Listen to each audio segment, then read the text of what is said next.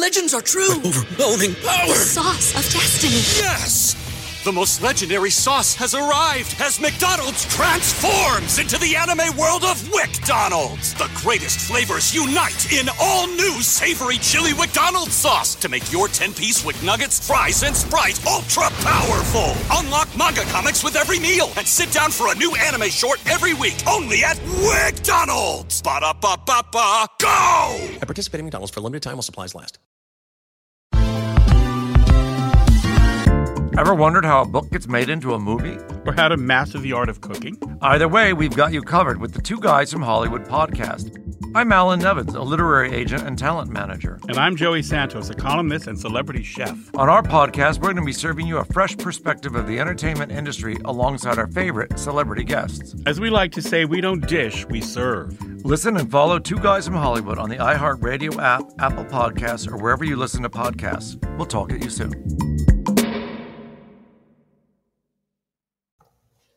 Hello, everyone, and welcome to the SportsGrid Fantasy Football Podcast. My name is Davis Mattek. You guys can find me on Twitter at Davis Mattek. This is our waiver wire show. I do this every Tuesday, go through, uh, you know, all of the major waiver moves that you need to be making in your home leagues, in the FFPC main event, in all of the big leagues out there. And, uh, you know, I do think that we have some difference makers out there on the waiver wire this week. You know, I don't think that, uh, I don't know if we have a Mike Davis, but I think that Alexander Mattison could be close. And I think that Chase Claypool certainly is a guy who could end up, you know, really mattering over the course of the season. So, of course, starting with Alexander Mattison, he's 40% owned on Yahoo. So that's going to mean in, in a lot of your guys' leagues, he's already owned. But Dalvin Cook suffered a groin injury on Sunday night.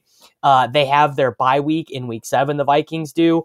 Uh, Mattison had 23 touches for 136 total yards. I mean, I think that it, it really is just self explanatory. Uh, go pick up Alexander Mattison. He was a pass catcher in college, he's been a pass catcher with the Vikings. You know, Dalvin Cook led the NFL in rushing. Actually, I think he might even still lead the NFL in rushing, even after missing half of that game.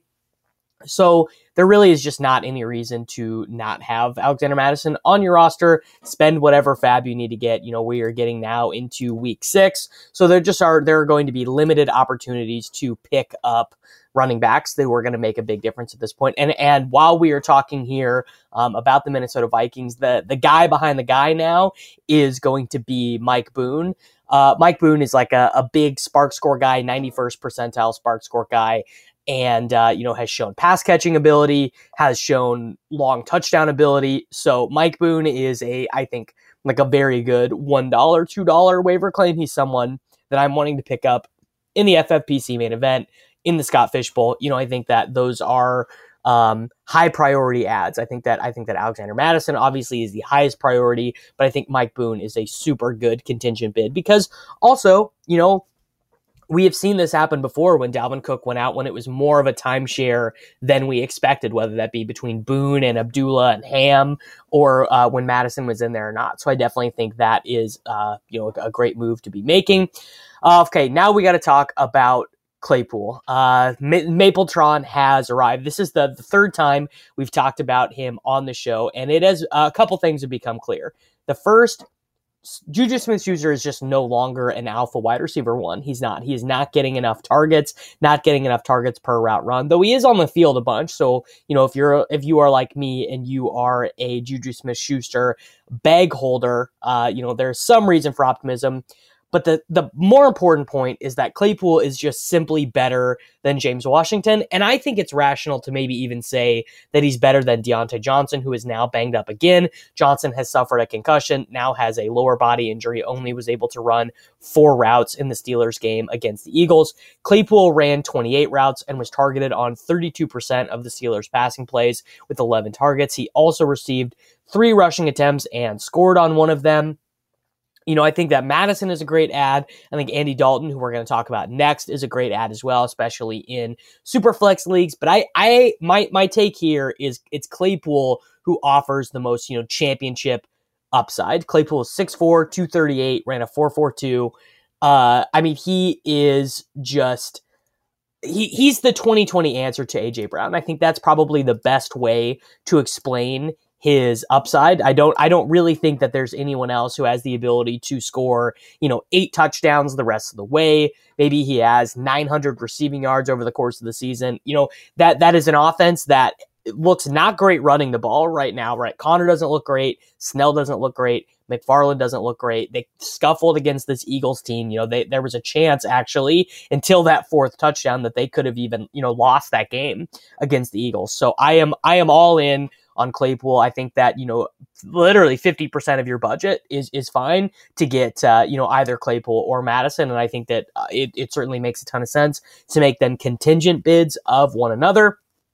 Before we get into the borderline ads, though, we do need to talk a little bit about quarterback because I think that probably a lot of you are in this position where you just lost Dak Prescott. You know, maybe you maybe you went into the season with Daniel Jones. Like there there are people who need quarterbacks.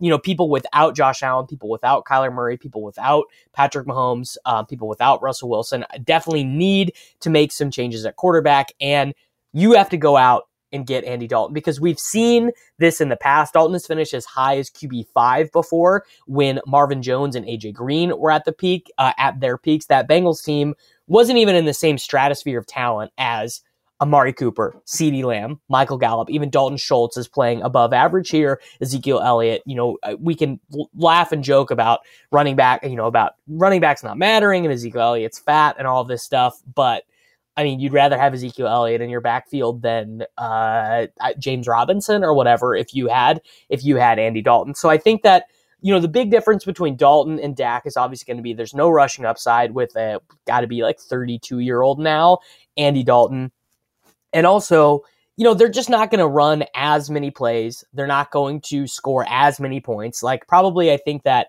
this is going to be like 75% of the Cowboys offense that we saw for the first five or four and a half weeks of the season. So, I think if you're in a super flex league, uh, Dalton would be my highest priority of any of these guys. I would rather have Dalton than Claypool. I would rather have Dalton than Alexander Mattison in the super flex or to quarterback league. Um, and then in a single quarterback league, I still think you can spend 15 to 20% on Dalton, particularly if you own Amari Cooper, Michael Gallup, CeeDee Lamb, or Dalton Schultz. You know, obviously, we, we've talked so much on this show about why stacking is important and why it benefits your seasonal fantasy football teams. Um, and then some of the other replacement quarterbacks, Gardner Minshew, obviously, uh, pretty good schedule coming up. Kirk Cousins has a good schedule coming up. Uh, Ryan Tannehill is about to play this game against the Bills on Tuesday night. I think he is a fine replacement. Ryan Fitzpatrick, Daniel Jones, his schedule evens up, and then you know, really, I don't, I don't want you guys going into battle with Nick Foles or Philip Rivers, but I think that uh, you know those are those are going to be our our priority ads this week, and now we can move into some of the secondary guys. Uh, one guy worth noting for me is going to be Darren Fells because Jordan Akins was inactive. Fells is only owned in like 2% of leagues. I think he is a $1 ad in tight end premium. You know, because if Akins is out, we're going to get more Fells route runs. I mean, he really is more of like a blocking tight end, but tight end has just been such a brutal position this season overall that even finding guys who play in pass heavy offenses who can score touchdowns is, uh, you know, just a, a, viable situation to be in. The uh, the next guy though is Preston Williams, who I was out on um, you know, I think that he's been dropped in loads of leagues. He's only 22% owned in Yahoo fantasy leagues now. Hadn't caught more than two passes in any game all year, but was huge in this game against the 49ers, where he had seven targets, uh, 106 yards, and a touchdown.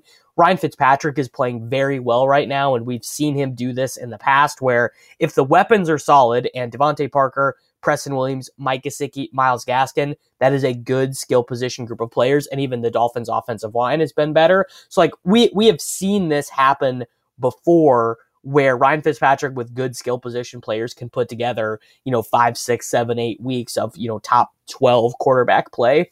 And if if he's playing like this, then it's definitely um, like it's definitely possible that the third wide receiver or the third target on the Dolphins is like a fantasy viable guy, and that's where we are at with Preston Williams. Real quick here on the Jaguars wide receivers, DJ Chark is now dealing with an ankle injury in addition to his previous knee injury that caused him to miss that Dolphins game on Thursday night. So that now means that Collin Johnson has an expanded role. And Collin Johnson is pretty, pretty interesting to me because he is a total physical specimen. This is a guy who is 6'6, 225, and that kind of projects him as like a touchdown scorer in the NFL level, which is something that the Jaguars offense needs because Chris Conley can't do it. Um, and the way that they use Laviska Shenault, like Shenault is their their top wide receiver now. Like he kind of has replaced uh, DJ Chark as Chark has played through this injury. Um, but they don't use Laviska like he is Calvin Johnson, right? Like they use him kind of more like a big slot. They use him out of the backfield. So I think that there's room for both Collin Johnson and Keelan Cole to be like Keelan Cole is kind of like a PPR wide receiver four. And the same would be true for Johnson if he was able to supplant Chris Conley if DJ Chark were to miss a game. But the interesting thing to me is just that, you know, Johnson is this huge dude and uh, you know Tyler Eifert has played terrible all year. So I'm I'm kind of wondering if Collin Johnson has like this uh, big red zone role in this offense that has not showed up yet. He did score the touchdown last week, but he's like a he's like a, a one dollar ad to me basically but I uh, I think he is fairly interesting in tight end premium leagues. Cameron Brate, uh, he scored a touchdown in week four, and then saw a huge boost in snaps and targets with OJ Howard and Chris Godwin out. Uh, he had uh, six targets for 44 yards. I I think he is like a, a, a pretty decent streaming option, and with Gronk like just continuing to like look terrible. Like Gronk just like looks like he um you know he he can't, it's so hard for him to run. It's just so hard for Gronk to to get up to top speed. I I actually think that Cam Brate could kind of have this OJ Howard esque role where he plays in line, he plays in the slot, he blocks a little bit, but really he's a receiving tight end. We've seen Brate have stretches where he's like the primary red zone weapon for the Buccaneers, and he's been on their team forever. This is his eighth season in the NFL. But Brate is a guy in all tight end premium formats. You know, Scott Fishbowl, the FFPC, uh, all these formats. I am making sure to get him on my teams in this waiver run.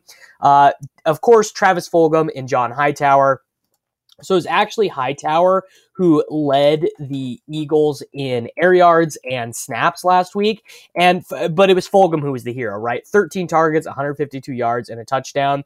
There's a super tough matchup against the Ravens in this next week, but I mean, we can't be leaving wide receivers who get 13 targets and that many air yards out on the field. Like it's just, it would be irresponsible. I, I think you can get Hightower for a buck if you are interested in that. And I, you know, would it surprise me if next week we were talking about Hightower coming down with some of those air yards? I think he had 208 air yards against the Steelers. And then, you know, Fulgham is the guy who doesn't perform. And there's so much room in this Eagles offense because Zach Ertz just looks cooked. He had six targets and one reception against the Steelers.